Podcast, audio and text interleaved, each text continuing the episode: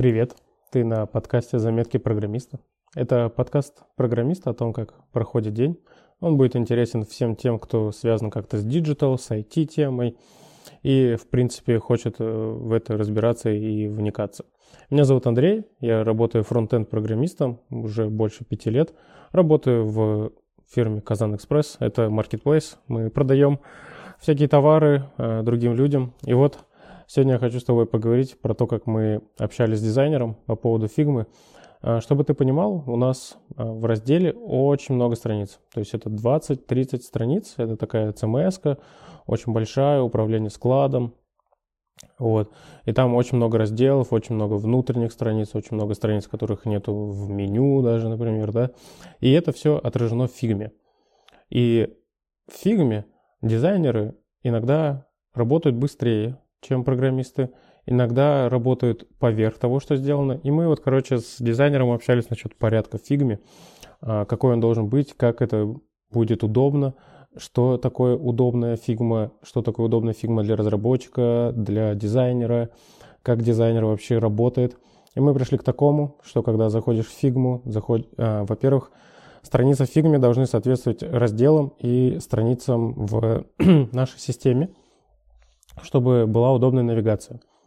Потом, когда заходишь в каждую страницу, у нее есть основная бизнес-фича. То есть это основная цель страницы. Ты видишь, ну, например, там на странице какая-то таблица, да, и ты заходишь в эту фигму, и там всегда слева э, фигма файл будет открываться вот на этом на этой таблице. Ты сразу будешь видеть, ага, вот это основная история. Все, ты по ней можешь быстро пробежаться. У нее есть какой-то заголовок в фигме там можно как-то их объединять там в какие-то страницы, да. И потом, если на странице реализована отдельно какая-то фича большая, например, там э, работа с потерянными товарами там, или работа с перемещением, или еще что-то, то оно отдельно выделено, подписано, и там все, что нее касается, вот отдельно сгруппировано. И это, э, то есть дизайнер навел порядок такой вот в, на, в одной странице, и это очень удобно. Это ты прям заходишь и прям кайфуешь от того, что в дизайне происходит. Но помимо этого мы решили э, не просто актуализировать фигму, да, то есть порядок не навести, мы решили также пройтись по нашему деву и посмотреть, где у нас различия с дизайном, э, что нам не нравится в этих различиях с дизайном, и э, скажем так, э, актуализировать, создать задачные. Поэтому у нас появился такой эпик актуализация UI, куда мы вносим саптаски по каждой странице, что нужно сделать. Это классный процесс. Я думаю, это такая своеобразная ревизия, когда мы можем, как команда разработки, освежить, актуализировать, синхронизировать то, что мы делаем, ну, дизайн отдел и фронт отдел. И получается, пользователю будет классно, дизайнер будет понимать, что он делает, видит пользователь, и не будет вот этого расхождения с э, дизайном и э, UI. То есть прям это классно, да.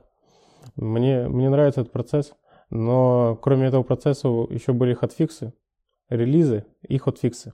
И вот такой вопрос у меня возник. Как вообще проходят баги? как они появляются?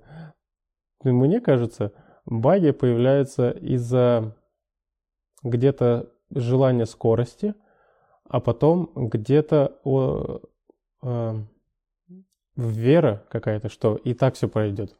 Понимаешь? То есть разработчик разрабатывает и такой, а, вот здесь надо сделать изменения. Ладно, не буду запускать проект, не буду проверять. Сделаю просто изменения, тестов на это нету, вроде все окей. Сам посмотрел, все окей. Тестировщик такой, ну я же уже смотрел эту задачу, Зачем ее еще раз смотреть? Вроде ничего же там не поменялось, все окей, можно, да, окей, окей. И вот так вот, короче, стартуют э, баги, э, и потом они находятся только на проде, потому что там люди всегда работают над твоим проектом, именно над его результатом, и они видят результат, и ты такой, ой, какой-то баг. Ну, ничего, мы быстро все исправляем, все хорошо, у нас классная техподдержка, мы держим всегда связь с пользователями, потому что это внутренние пользователи, ну, работники на складе, например, или э, кто-то еще, который со складом взаимодействует. И поэтому мы очень всегда быстро можем реагировать, делать какие-то ход-фиксы, и все нормально, все сразу хорошо происходит. Вопрос мне такой задали. Можно ли стартовать сейчас самостоятельно? И интересно, на самом деле, как сейчас рынок меняется. Мы с тобой уже об этом говорили, но сейчас как будто от жена требует больше, чем раньше. И прям вообще больше. Но при этом, я думаю, все равно стартовать самому можно и нужно. То есть не нужно спешить что-то покупать. Нужно спешить понять вообще, твое ли это. То есть э, сначала бесплатными всяческими ресурсами пытаешься понять, твое ли это. То есть какие-то YouTube-видео, какие-то, может, пиратские курсы, какие-то бесплатные там интенсивы, еще что-то, еще что-то проходишь, проходишь по одной теме, по другой, и вообще понимаешь, затягивает ли тебе, нравится ли тебе. И на самом деле бесплатного контента очень много, и его хватит, чтобы дойти до уровня джуна. То есть есть даже контент, как стать джуном, и поэтому э, контент у тебя возникает много вопросов, и на каждый твой вопрос есть отдельное видео у разных авторов. То есть спокойно ищешь roadmap to junior, например, frontend, там 10-20 тем, которые надо знать, и по каждой теме есть отдельные блоки видео у контент-мейкеров. Это прям вообще легко.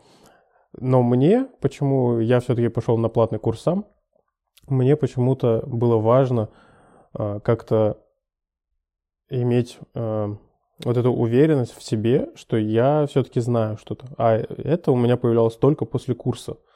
Вот как-то у меня в голове это так было. И, может быть, э, так тоже у людей есть, но я видел людей, которые покупают курсы, прежде чем попробовать. И в итоге курс этот лежит, ну, такой на полочке, знаешь, вот этот платный курс, который опять не прошел. Вот. Э, это очень классный вопрос. Мы хорошо пообщались, ответил. Так что, если у тебя есть какие-то вопросы, можешь мне писать. У меня есть телеграм-канал «Заметки программиста Андрея». Есть также группа ВКонтакте – там есть мои контакты, можем списываться, вообще будет здорово. Понял недавно, что не все люди на таком же техническом уровне, как я. это было удивление, конечно, но э, это важно себе напоминать и помнить, что не все на таком же техническом развитии, даже на твоей работе. То, что вы коллеги, не значит, что у вас одинаковый уровень, да, например. Но э, это я себе подчеркнул. Это знаешь, это в чем помогает? Это помогает в общении, это помогает в советах, это помогает помнить вот этот момент, помнить нужно, это помогает вот тебе дальше вообще в взаимодействии. И мы тут добавили новогоднее настроение для пользователей. Ну, там, знаешь, гирляндочку на сайте сделали, там, вот, ну, вот в таком стиле. Забавно, конечно. Посмотрим вообще, кто-то это заметит или нет. Пока делаю маленькие задачки, такие типа UI-элементы, собираю, удаляю старые, там тесты какие-то пишу на эти UI-элементы. Вообще, в целом, работа хорошо идет. Э, здорово, что могу с тобой делиться об этом. Это подкаст «Заметки программиста». У меня есть телеграм-канал, группа ВКонтакте. Она называется «Заметки программиста Андрея». Давай вступай. Будем там общаться. Я там пишу иногда текстовые заметки. И туда первым делом выкладываю про подкаст. Спасибо, что послушал, и надеюсь еще с тобой услышаться, увидеться. Давай, до скорых встреч и пока.